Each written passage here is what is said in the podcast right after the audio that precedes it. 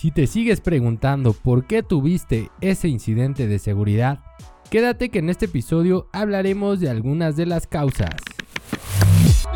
Mi nombre es José Luis Cruz Bringa y te doy la bienvenida a este podcast de ciberseguridad, donde explicamos de forma sencilla cómo proteger tu negocio. Hey, ¿qué tal? ¿Cómo estás? Espero que todo vaya de maravilla, que todo esté súper bien. Como siempre te mando mis mejores vibras, mis mejores deseos esperando que haya sido o que sea un día de éxito. Empezamos con nuestras redes sociales para que vayas a seguirnos a todas las plataformas donde estamos, que son todas.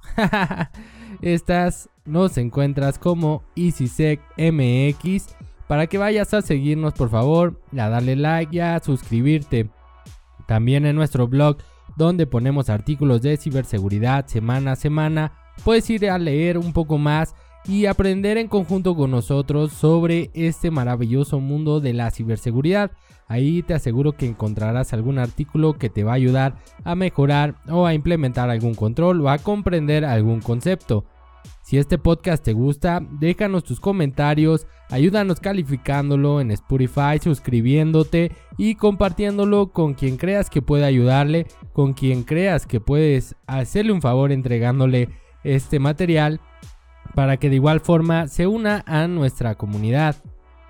Si quieres que te apoyemos en algún proyecto, tienes algún proyecto en puerta de seguridad y no sabes por dónde comenzar o tienes dudas, puedes enviarnos un correo a contacto donde estaremos respondiéndote a la brevedad y estoy muy seguro que podremos apoyarte a sacar ese proyecto a flote. También puedes encontrarme en X y en LinkedIn como José Cruz Bringas para que vayas a seguirme y estemos en contacto más de cerca. Si tienes algún tema, alguna duda específica de ciberseguridad y quieras que te apoyemos a aclararla, puedes escribirnos también a nuestro correo para que con gusto platiquemos sobre ello en este podcast. Y bueno, con eso terminamos nuestra introducción y vamos a comenzar a hablar sobre el tema de esta semana, de este día, que es el por qué tuve ese incidente de seguridad, por qué sufrí de un ataque, por qué hubo una infección de malware en algún dispositivo, por qué se propagó a mi red, por qué tuve esa indisponibilidad de servicio en mi organización.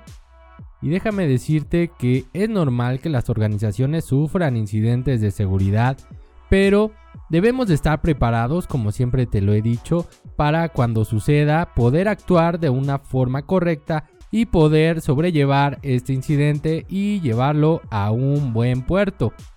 Principalmente, la ciberseguridad sabemos que es muy necesaria para las empresas. Si no lo tienes claro, déjame decirte que probablemente seas víctima de un ataque y este ataque genere un impacto muy fuerte en tu organización, principalmente un impacto económico. Ya sea que cuentes con 10 colaboradores, con 50, con 100, con 1000, 2000, los que tú quieras, debes implementar controles que te puedan asegurar la información y todo lo que conlleva la operación principal de tu negocio. Esto con el fin de evitar problemas y pérdidas económicas. Pero quisiera comenzar el por qué es importante el implementar ciberseguridad. ¿Por qué la ciberseguridad es importante en nuestro negocio? Esto lo tienes que tener muy claro y debes de saber que ya no es una opción que se requiere y que se necesita para poder asegurar tu negocio. La importancia de implementar una estrategia de ciberseguridad que nos pueda ayudar a proteger a nuestra empresa nos puede evitar ser víctimas de ciberdelincuentes, asegurando que nuestra organización opere de forma normal y al final nos entregue los resultados económicos que estamos esperando. Yo creo que cuando ponemos algún negocio, lo que queremos es obtener resultados económicos buenos y proteger este punto es fundamental. Si no lo proteges con ciberseguridad, cuando seas víctima o cuando suceda algún incidente, vas a tener muchas pérdidas económicas. Si tú tienes ya implementados algunos controles, tienes que manejar la mejora continua de tus procesos y de tus controles para que puedas estar más tranquilo y que puedas sentirte mejor de que estás por lo menos protegido y que la probabilidad de que seas víctima de algún ataque esté pues en un rango menor que no sea tan probable pero para eso necesitas estar constantemente actualizando tus controles, actualizando todo lo que tienes y monitoreando o monitorizando estos para que puedas saber que están actuando de forma correcta y que puedas estar claro de que funcionan. Porque si no, vas a ser víctima. Aunque tengas 10.000 controles, si no los tienes administrados, gestionados de una forma correcta, vas a tener incidentes y vas a tener impactos económicos o de reputación o de lo que tú quieras hacia tu empresa. ¿Y qué causa que estos accidentes, accidentes, que estos incidentes sean exitosos, que los ataques sean exitosos y que generen un impacto fuerte en tu empresa? Las empresas pueden ser vulneradas por muchas razones.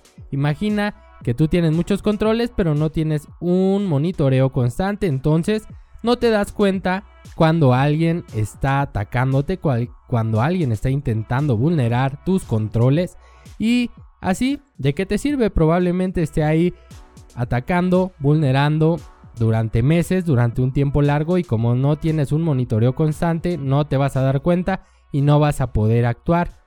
Ahora bien, imagina que ese ataque te genera una pérdida incalculable, una pérdida multimillonaria, millonaria en tu empresa, ya sea por alguna demanda, por alguna pérdida de información, por algún daño a tu información, lo que genera que tu empresa pare su operación y esto se traduce en pérdidas económicas. Pues bien, aquí hay algunos puntos que te voy a decir para que tú los tengas en mente, para que sepas que estos pueden ser causas de sufrir algún ciberataque exitoso y de que necesitas cubrirlos y estar seguro de que se están controlando, que se están midiendo y que se están actualizando. Uno de ellos y el por qué muchas veces tenemos ataques exitosos es que nuestras contraseñas y nuestra autenticación son débiles. Uno de los principales puntos que hemos podido observar y que he podido ver de primera fila en cuanto a ataques es el que no contamos con dos o más factores de autenticación. Y esto en las empresas y también en la vida personal. En tus cuentas tienes el doble factor de autenticación. Si supieras cuántos casos me han llegado de personas que les robaron sus cuentas y no tenían un doble factor y les es imposible recuperarlas, bueno, también en tu organización tienes que aplicar el doble factor de autenticación así como el uso de contraseñas fuertes, ya que las débiles nos van a generar que los ataques sean mucho más fáciles de realizar y van a darle un acceso más sencillo al atacante, sobre todo cuando no cambias de forma frecuente esas contraseñas débiles. Entonces tienes una contraseña débil, no tienes un doble factor de autenticación y no la cambias constantemente. Este factor incrementa la probabilidad de que un delincuente robe tus cuentas y accesos a través de servicios principalmente que se encuentran expuestos a Internet. Por ejemplo, a través de escritorios remotos que tuvieron que ser implementados hace algunos años en el auge de la pandemia por las organizaciones. Tú te aseguro que de los que me están escuchando, muchos, y espero que tú no lo hayas hecho y si lo hiciste que lo hayas hecho de forma correcta, pusieron el escritorio remoto público hacia su servidor principal o hacia servidores de su organización.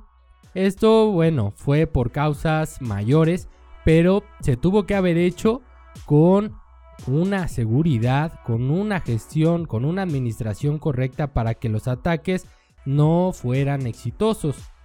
Realmente no se recomienda exponerlo porque es vulnerable, pero se tuvo que hacer y qué controles implementaste.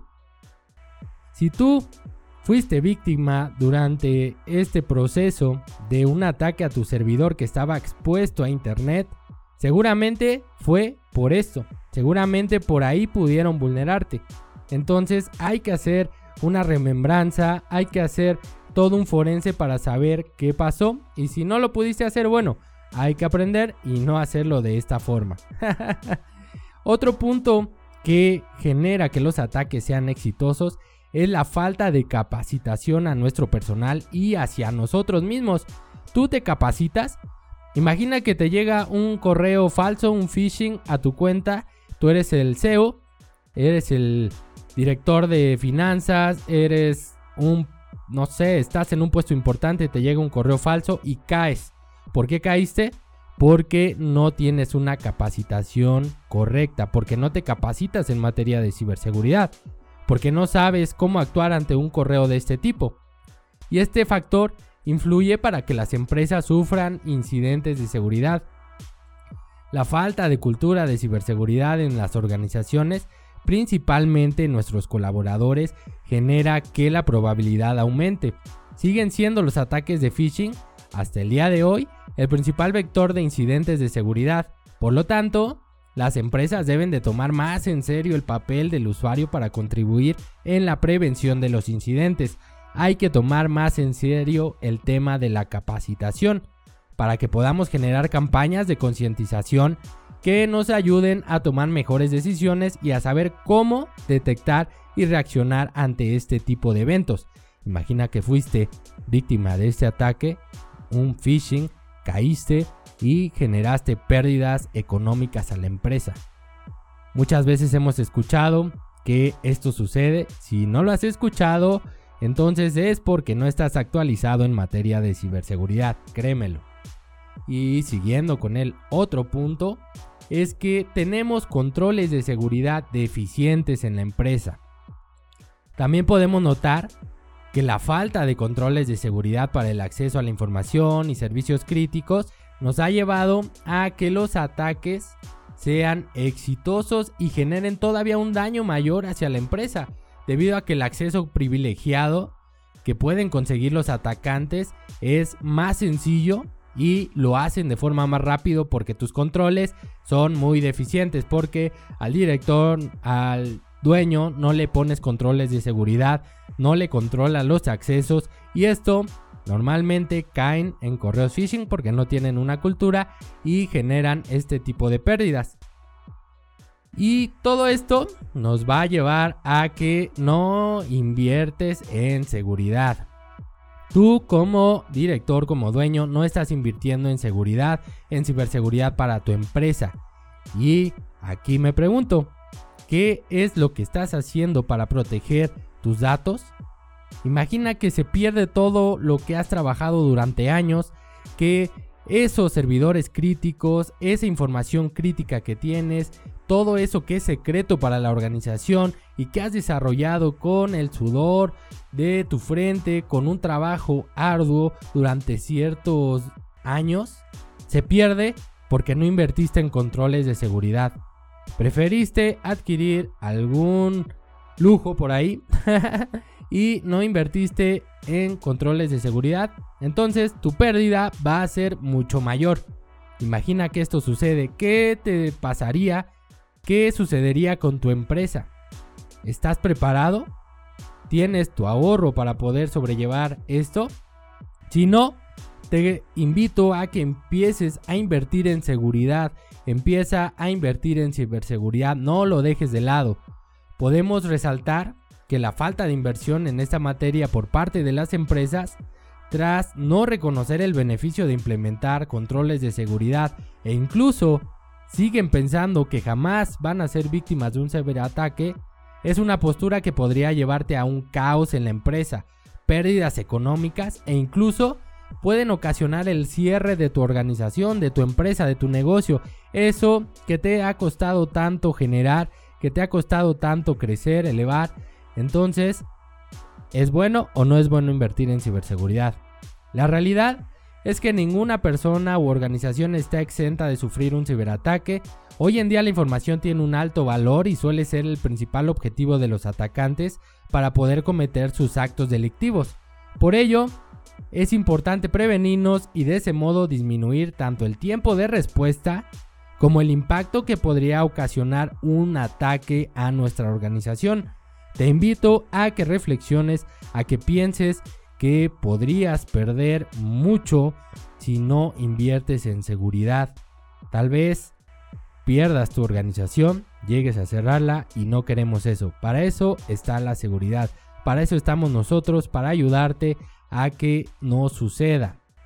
Y con eso espero haber generado un poquito de conciencia, un poco más de cultura de lo que debemos de manejar en las empresas en cuanto a ciberseguridad y que entiendas el por qué pudo haber sido ese ataque exitoso. Si tú te identificas con alguno de los puntos que acabo de decir, probablemente fueron la causa de que ese ataque fuera exitoso y te generara ese daño a la organización. Entonces, reflexionemos y comencemos a invertir en ciberseguridad. Con gusto podemos apoyarte si es que así lo requieres. Y bueno, ahora sí, estamos llegando al final de este episodio. Espero que mm, haya sido claro, que todo lo que explicamos te sirva para que puedas implementarlo, para que puedas comenzar a trabajar desde ya en tu empresa, a protegerla y a prevenir un incidente de seguridad. Y si te llega a suceder, que estés preparado y el impacto sea menor. Te recuerdo nuestras redes sociales EasySecMX, así nos encuentras en todas las plataformas. Puedes escribirnos a contacto arroba y también puedes ir a nuestro blog blog.easysec.com.mx donde publicamos artículos de seguridad que estoy seguro te van a ayudar a comprender de mejor forma este maravilloso mundo. No es solo para raritos como yo. y con eso estamos llegando al final de este episodio.